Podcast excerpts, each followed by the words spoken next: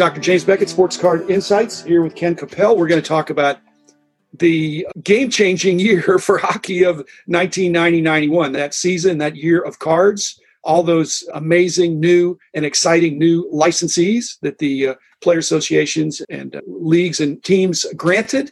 Which got uh, me extra deep into hockey, got uh, Ken extra deep into hockey. So thanks sponsors, Topps Panini and Upper Deck, Heritage Auctions, Huggins Scott Auctions, Mike Stadium Sports Cards, Burbank Sports Cards, as well as COMC and Beckett Media, Beckett Rating, Beckett Authentication. Most of them, probably, maybe all of them, uh, maybe not, have, have, done hockey of sorts. At, least Panini, Panini and the predecessors, maybe. Maybe the predecessors. Yeah.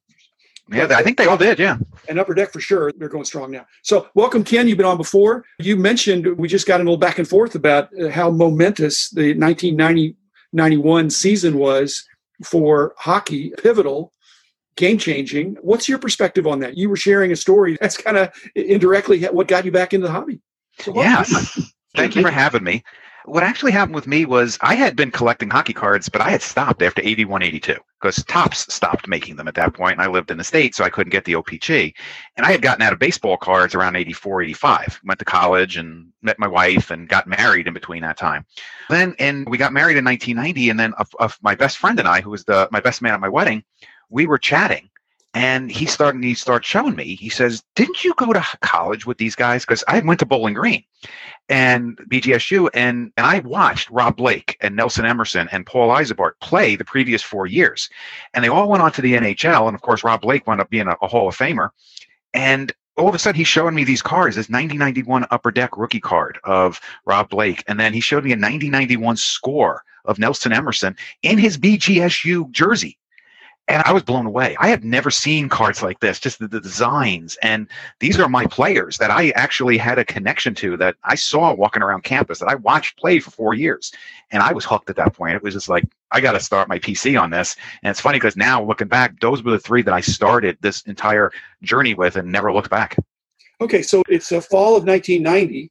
And uh, another thing came uh, on the scene, which was the Beckett Hockey Magazine and then you uh, were aware of OPC, obviously, even at that point, and they actually just quit for a few years and then jumped back in. Mm-hmm. Uh, but the 80s were mainly OPC with Topps most of the years. And then all of a sudden, in 1990, for some reason, hockey decided to expand the category. Football had done that. Basketball was uh, coming on. And like I said, were you freaked out that, that, that, there was score and pro set and upper deck, or, or were, you, were you familiar with them at, at all from baseball with upper deck or uh, score with baseball, but or pro set with football? A little bit with the score baseball because I was a Steve Garvey collector, and the score was the only set in 1988 that produced a card of him. So I knew, and that's when I started look, hearing around some things like, oh wow, there, there's other card companies out there. But then like I said, I was I, I, get handed this upper deck, and I had never heard of upper deck. I didn't know about the Ken Griffey number one the year before at this point because I had been totally out of it and get married and, and start my life with my new bride. And then I start seeing these cards, and I'm looking at them, and I'm that hologram and those photos, and it was on a totally different type of cardboard that I had never seen before with Topps or OPC. And then when you look at that score set, just how even today just how when you line it up, when you put a bunch of them together, it looks like the, the ice rink with the blue lines and the red lines, and then the glossiness of Premier. It, it's just how they just looked so different and felt different, and and it was just like I wasn't ready for it, but I was so thankful when when Beckett started coming out with it because I had no idea these were even worth anything. I was always thinking, oh, they're not worth much of anything, and then I was able. It was so cool to be able to go in and look down through the columns and say, oh, there's my my Rob Blake scorecard, and there's my Nelson Emerson card. So it really bridged everything together for me perfectly. Do you feel like that back in that time that Upper Deck pressed a marketing advantage or a aesthetic advantage, or did you figure that out on your own? I figured it out really quick on my own when I when you compare the cards together, and I'm one of those people that like to have the cards in my hands, and I like to spread them out and take a look at them, either in a back then in the plastic sheets and the binders. And when you see them side by side, they just jumped out and they were just a totally different feel. Then you get that hologram on the back, and then oh my gosh, there's a picture on the front and a picture on the back. How did how did that happen? I was blown away with that. Were you impressed by Pro Set by having such a huge set? Was that appealing to you back at the time? Because again, I think this was important for the establishment of hockey as a major sport in North America, especially in Canada, but certainly in, in the United States as well, that it was a comprehensive, almost a living set. They brought that from football to hockey. Was that appealing to you?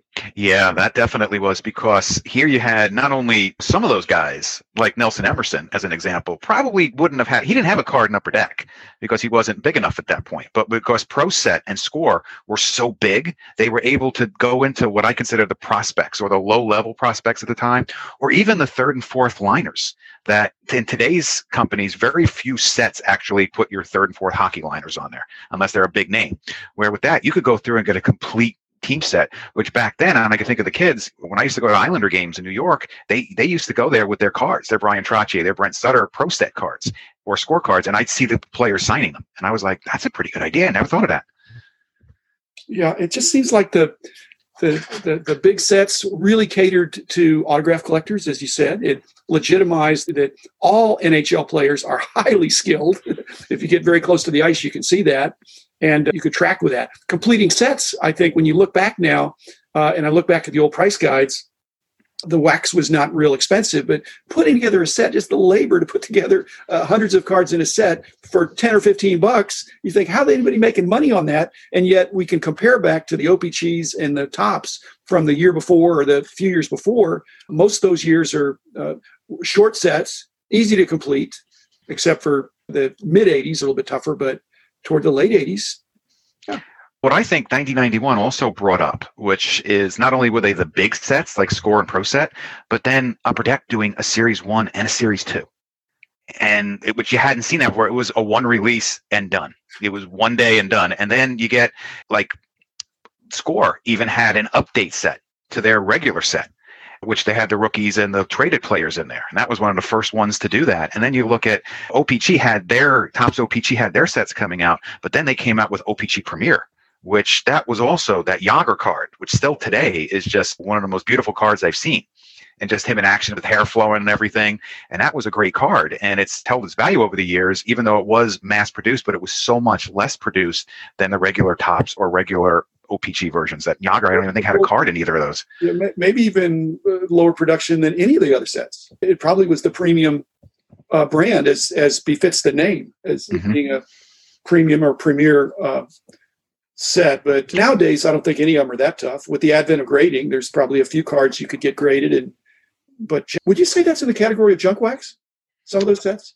Some of those sets, yes. I go to shows all the time, and I still see uh, score complete sets for five, six, seven dollars for the set. And the Brodeur card, who score was smart, they're the only ones that put Martin Brodeur in their set. And it's amazing. And, and, to this day, if I see a score set laying around or a score box, I pick it up to get the, the Brodeur and the Jagr and the Lindros out of it because Lindros was another one. He was a huge game changer because he was exclusive to score at that time.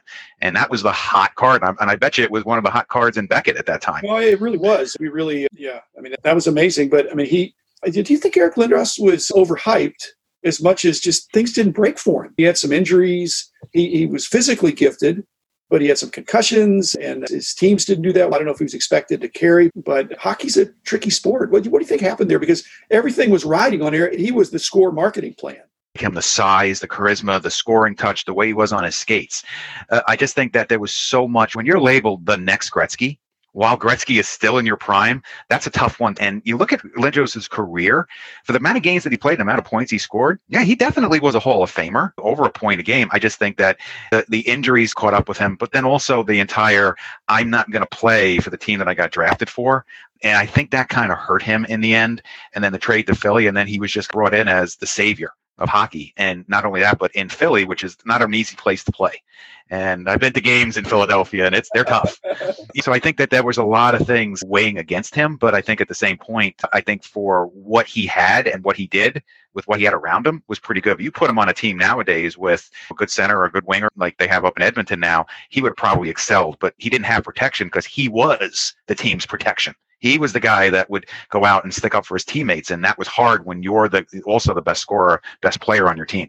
The other thing that he did that was, I think, of interest is that Gretzky had uh, recently moved to LA to the Kings, and basically it established hockey as more than a Canadian sport, more than an Olympic sport, but the great history and legacy of the NHL. But by Lindros coming along, he basically said there's more than Gretzky and Lemieux and Patrick Roy. So he was the first kind of anticipatory rookie mm-hmm. in hockey because in the 80s, the cards came out after the player had already hit for, for the most part. So there wasn't speculation. Lindros, a lot of people speculated on. Yeah, thus the next one, as they referred to him as. But yeah, and then he just, I think he came at the most opportune time in the hobby because right at that point, there was that explosion that we've talked about in 1991 with all the different licensing and score wanting to get in on the ground floor. They, they see this as they're looking at this can't miss next great one. Let's lock him up to an exclusive contract, which was great for the card itself. That I think that's an iconic card of him in his juniors uniform and not Philadelphia or Quebec or a Jersey, but just to have that card out there that everybody was able to chase. And that was actually another reason why I loved that year so much because it was like, it was different. There was that chase element. You had all the paraphernalia, all the literature that was out there with Lindros's face on it, which just he, drove everything. I think he was intended to be Score's answer to the upper deck Ken Griffey Jr. from the year before. That the one anchor player that's going to drive the drive the set, it, it just didn't happen. And yet, our hockey magazine did really well. The competition of all these other licensees coming. You haven't mentioned Bowman. Was there any fanfare with that? Because Bowman now is completely different from Bowman then, but it got Bowman back in the game in hockey. Yeah, it did. It did get Bowman in, and it was one of those things where I think the Bowman kind of missed their opportunity in the fact that that name back then was a big name but the cards itself were very uh, mass produced almost. I define Bowman as that junk wax because there, there wasn't a lot of buildup in it. There wasn't really a lot of the, the rookies. They just recycled, in my opinion, the the same veteran players and didn't really give the young kids the, the good luck, like the Brodeurs, the Lindros, or the Blakes, or all the other rookies. I'm not even mentioning Eddie Belfour or Mark Recchi or any of those, all those Hall of Famers. You look go back and you look at that 1991 set. Are half the set are rookies because they hadn't had cards before. They were, some were legit rookies and some were carryover rookies. But it was yeah, most of the, the sports card insight for other sports, not just hockey, is that most of the successes of the card companies over the years were not when they went to a lower quality product, but where they went to a higher quality product and dazzled collectors to get the attention. So Bowman just didn't quite have enough, and but it made OPC look like they were they were the standard. And then by the time you get into the 90s, they, they really weren't anymore. No, no, and actually, that was one of the last years they did an OPC set because then they, they changed it to another name, OPC, It Topps OPC something else. I don't remember what it was called, but they, they stopped doing it regular. And I will say this about Bowman: they got the idea right in the 92-93 season when they cut back on the production. They put those specific, those gold foil chase cards, which were new at that point. If they would have done that in the first year rather than the third year, I think Bowman hockey would have taken off and, and been around for quite a while. It flared out after a couple of years. My last comment here, Ken, is that something happened at Topps in 92 approximately, uh, 91, 92, where somebody came in and turned around. I don't know if it's a brand manager, but somebody came because baseball did the same thing. Football did the same thing. There was a pivot between 91 and 92 where Bowman got a brand identity that was more enduring than what they had done with the 1991 Bowman uh, hockey. So great sets. Just to finish off here, thanks, Ken. All those sets are very affordable, and it gives you a, a very deep slice of what was going on in hockey in that year. And uh, like I said, it was the inaugural issue of Beckett Hockey Monthly. So uh, a lot of fun going to the hockey games and calling it a business expense. so thanks, Ken Capel. Thanks, listeners. I'll be back again tomorrow with another episode, and um, especially you hockey collectors, uh, hang in there. So thanks and so long.